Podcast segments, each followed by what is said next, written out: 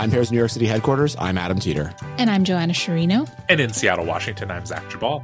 And this is the Friday Vine Pair podcast. Full week back to work. 2023. 2023. Our first podcast recording since you dropped some pretty big news in the uh, Best of Drinks podcast, Adam. Congratulations. Oh, thank you very much. Thank you very much. We recorded the uh, intro and outro to that episode before I'd actually listened to your uh, take, and I was. But you knew uh, I was going to go last, anyways. I know, knew, just- I you- knew, and then I was. I guess I should it. listen to it because I don't know what you're talking about. I think Did you not listen to the episode? I know I don't listen to this podcast Why? because I don't want to hear myself It's ever, great. ever, ever again. Uh, I listened to that one because I wanted to hear what everyone else said. Yeah, that's a great one to listen to. You're barely present on it, Joanna. Yeah. Like Yeah, we got a dissertation on Mezcal from Dave Infante. He- I, I promise I edited that down for some degree of concision. I'm sure you did. I love Dave, but uh, you know, Dave, Dave Dave writes a lot, and so like, I was not surprised. It was a very good segment, though. Keith had some beautiful words that he shared. Keith, And hey, I thought this was moving. I, I actually thought I was I was surprised at how uh, how kind of emotional it was. Which not surprised, I guess, but pleased. That was good. yeah, Keith Keith was moving. Nice. Um, so wait, what was your news? oh, I shared that I don't have a drinking buddy right now. Oh, And so my favorite moment of drinking this year was the last time we got we, we like hung out together and got a little drunk at that's Sunken so Harbor Club. nice. Yeah. Yeah. Um, but uh, anyways, so this Friday, Joanna, the topic is all yours. Yes. Okay. So, what I want to talk about is how bourbon has become an impenetrable market Ooh, for the consumer. for the consumer. I mean, kind of generally. yes. but for the consumer. Hmm. And I wanted to talk about this because I was recently trying to buy some nice bourbon and found myself kind of stumped on like what direction to go in and how to like take two to three hundred dollars and make it worth my while.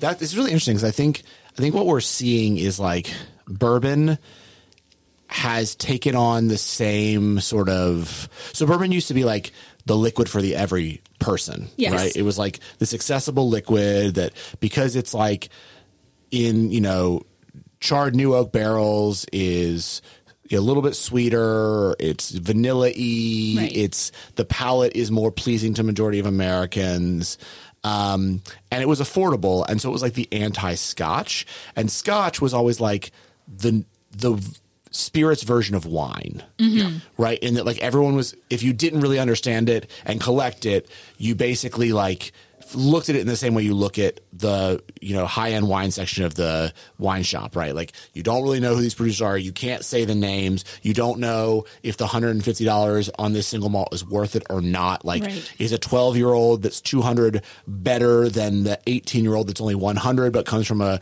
you know a distillery that you'd never heard of before? Like do you just go to the one brand Macallan? Like, and I think what's happening is that that's occurring in bourbon Yeah. Yeah. um, to an even more insane degree, and uh, obviously much faster.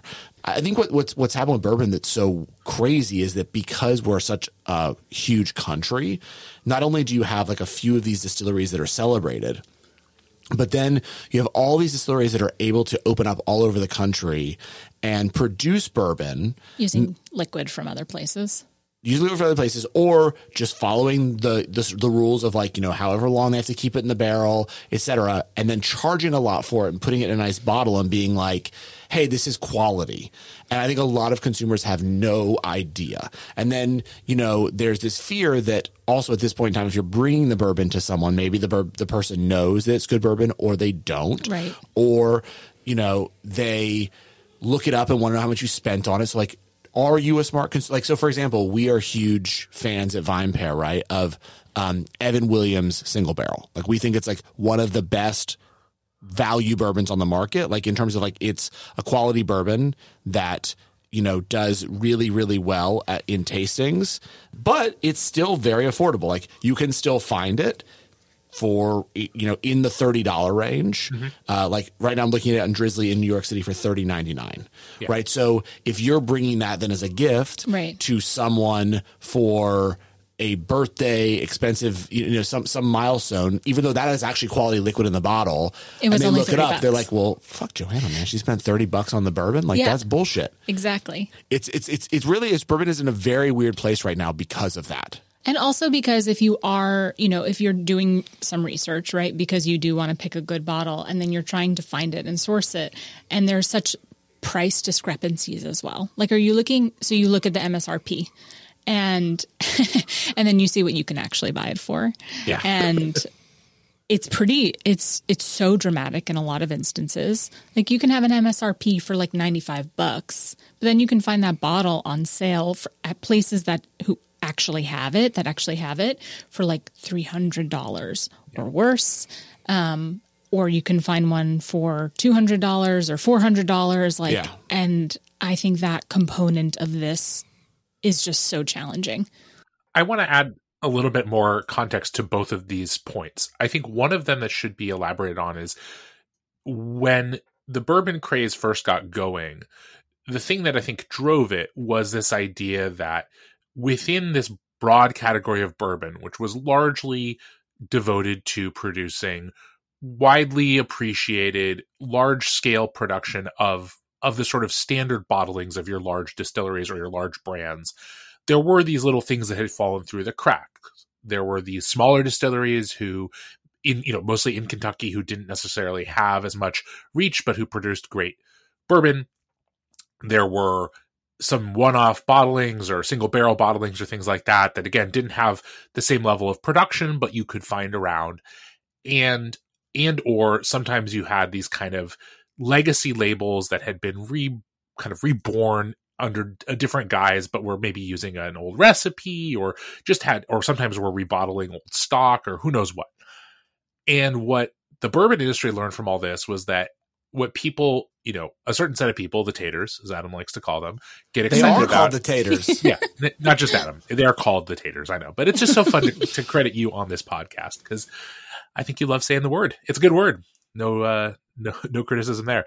I think that the the some part of the industry has reoriented around that group of people in a way that says to capture that market, to retain that market, we have to constantly put, be putting out new bottles, different bottles, things that are limited release. And it's like, I was never a huge collector of baseball cards, but I was definitely a little bit into it as a kid. And what I think uh, in the sort of widespread telling of the baseball card industry and its kind of crash in the late 90s and early 2000s was that as more and more people entered the game and as the card companies started producing more and more kind of special one-off card or sets and claiming that these things were very expensive and very valuable suddenly they're sort of you know the the market as a whole looked around and said well wait a second like everyone is producing these you know foil cards holographic cards cards with pieces of jerseys attached to them or whatever the fuck they were doing. And at the same time like what people most people buying baseball cards wanted was to see their favorite players and collect them. And I think what we are potentially seeing here in bourbon is for people who like to drink bourbon, it I agree, it should not be so difficult to both find good bottles of bourbon and for you to risk feeling like a moron when you try to go do that. That like you have no idea, you know, if you were someone who 10 years ago was like I like Maker's Mark and now you go look at say all the offerings from Maker's Mark that might be potentially available either in a store wherever you live or online or or you know through secondary sites etc it's overwhelming. And obviously Maker's Mark is far from alone. That just happened to be the one that came to mind to me. And so I think that it is this combination of as we said at the top you know this weird aping of scotch and of fine wine of like you know hyper specialization and higher price points but also a kind of flooding of the market by these distilleries of we're going to put out so many collector's edition offerings that Yeah. have they perhaps robbed that term of all meaning i, I kind of think maybe they have Well, I think that's actually a really interesting point is that like the problem with the bourbon market right now is that the brands that are highly collectible become highly collectible as an entire brand, right? So for Like the example, whole portfolio. Yeah, so like Yeah. a li- like Colonel E. H. Taylor, Mm-hmm. right? Like the all of it's collectible. Like even the sort of entry level you'll find for like around a hundred dollars in a lot of places because everyone's decided. Same with you know Weller. Right, mm-hmm. all of Weller is now hard to find, and so the problem for consumers is that like so we've written a bunch about how like the makers like stave series is one of the like the best bourbons on the market right now Right. the problem for the general consumer is that like you know Makers is this huge brand, right? And so you're like, well, the regular Makers is still 30 or 40, 45 bucks, whatever, right? Mm-hmm am I just buying like that, but in as as Zach was putting like as a collectible for 150 or 200? Yeah. Like they you don't know because the entire the entire portfolio hasn't become massively collectible, but his maker just makes a fuck ton of liquid. Yeah. Like they just do. They always have. Like they make it really well. And I think a lot of people would say like Makers is a great bourbon, like everyday bourbon for for most people. Um, but I think that that makes it hard to convince the person going for a gift that like when you see its stave series, which is or a barrel pick of it, which are oh man pretty easy to find. Yeah, right. That you should buy that at 150 for someone when all you've heard is Pappy, you know, uh, Taylor, all these other names, uh, Blanton's, right? Like those are things you should look for. And again, and those all, which I think is we've talked about before, is interesting because those are all coming from one distillery too. Yeah. Like we're basically talking about how like, could you imagine if there was like one winery that like was considered to just be like all in all, anything they produced was better than everything else out there. I mean, that's basically the way Buffalo Trace is viewed at this point. Yeah. And, you know, I, you could never see that. You, you don't see that in Scotch either. Like there's, there's not one distillery in Scotland that everyone's like, every Scotch they put out is better than anything anyone else is doing. And that's what's happened with, with Buffalo Trace. So yeah. like, it also makes it really hard because that's what then the, the consumer's looking for that special bottle is expecting is to get something special from Buffalo Trace. Right. Yeah, I think we have this like concept of the unicorn and it's yeah. very pervasive in bourbon right now. And so a lot of it is like is the is the liquid actually good or are these bottles so coveted because they're hard to find? Um, there one example from just my recent search and I can't remember the brand but like I was reading reviews and this bottle was like really hard to find and mm-hmm. very expensive but the liquid wasn't like some people didn't think the liquid was that great, but it was like a customizable bottle or something. And mm. I was hmm. like, please, I can't. Um, so I, yeah, I just, I, I think, be, I think what you guys are saying is right because it is like in, in fine wine and like in scotch, it, it's become, it's collectible. And I think that's really, I find personally that it's really like damaged the market mm-hmm. place for it. Well, it's funny because on the on the one hand, I think that's definitely true that like you have seen this dilution of these special bottlings because there are so many of them and it's so hard to understand what might make any given one of them special. On the other hand, like I do think something that has happened interestingly in bourbon is that maybe because of this or perhaps just unrelated but simultaneously, the quality of the bourbon that you can get in the sort of I wouldn't say the sort of bottom shelf bottlings, but the mid shelf bottlings has gotten so good. Like the quality of bourbon that is widely available in the country is actually shockingly high. And whether mm. it's, you know, the Evan Williams single barrel that Adam was talking about earlier, or just, you know, you're sort of, you know, th- there's just so much more, so many more resources available to distilleries. There's been so much put into building new distilleries, remodeling existing distilleries. The the prestige attached to bourbon distilling has attracted a lot of you know kind of talented distillers from all over the place to come work you know mostly in Kentucky but but you know wherever bourbon is made to some extent and because it's become such a popular category I think the consumer demand for it has gotten well demand as a whole has obviously gotten much higher but also in some way the expectation has gotten higher as well and mm. I do think that that's like an interesting it's an interesting thing where in some sense i think no other i'm not sure there's another thing in drinks that exactly maps on because one of the reasons why i think you haven't seen like you've seen these bourbon distilleries take on different paths and you know buffalo trace have a different reputation than any given uh say single malt distillery in scotland is that you know the, the story of scotland and of distilleries is still pretty heavily tied to where they are like where the water source the you know the um the, some of like you know what the local peat, etc., the barley, all these things that are kind of rooted in the part of Scotland they happen to be locally located in, and obviously bourbon is heavily tied to Kentucky. There's reasons for that that have the historical and you know to some extent maybe have to do with the natural resources on hand in Kentucky, but it has the story of bourbon has so much more been about the individuals and the distilleries and their recipes and their legacy and their practices. And so they have taken a different path. And I'm not sure that the one that they are walking in this high end category is the right one. I think we've all kind of shared some real and, and understandable hesitations. But I do think that what it has allowed is for the quality of those, you know, lower and, and mid tier bottlings to rise in a way that just is harder to do in fine wine. It's harder to do in single malt whiskey because of, I mean, we're not, we don't have time to get into all the ways in which those things are different, but I do think it is not an exact parallel. Yeah. I think it's interesting. I I do think you know bourbon is one of these things that is going to continue to grow, and Yep. I think for the time being will continue to be pretty.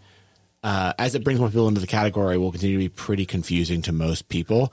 Besides those people knowing the big names, and Sure. you know, hopefully they will get more interested and do more research and read and try to learn. And hopefully people who sell the bourbon will be accessible and friendly and kind of not snobby about it. But I think the problem right now that I see is because there are only a few of them.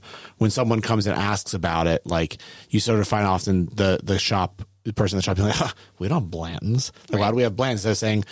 So Blanton's is really hard to find. You might not realize that. Like you're very, it's very rare you would find it nowadays. But here are five other bourbons of the quality of Blanton's around the same price point that are just as impressive or something. Like we have to get to that stage, I think, Yeah. in bourbon, um, you know, so that consumers sort of feel more comfortable or it's just going to always be something where like people just are looking for the biggest brand. Right. Well, I think that's that's why it's a, a huge opportunity for some of these craft brands. Yeah, I do too. Yeah. I do too. Let us know what you think. Um, how do, you, do you feel like bourbon's become more or less accessible? Shoot us a email at podcast at vinepair.com. Uh, I'm also still waiting on some of you to hit us up with the best things you drank this uh, that, this last year. Yes. Um, and we will see you all back on Monday. Have a great weekend. Sounds great. Thanks so much for listening to the Vine Pair Podcast, the flagship podcast of the Vine Pair Podcast Network.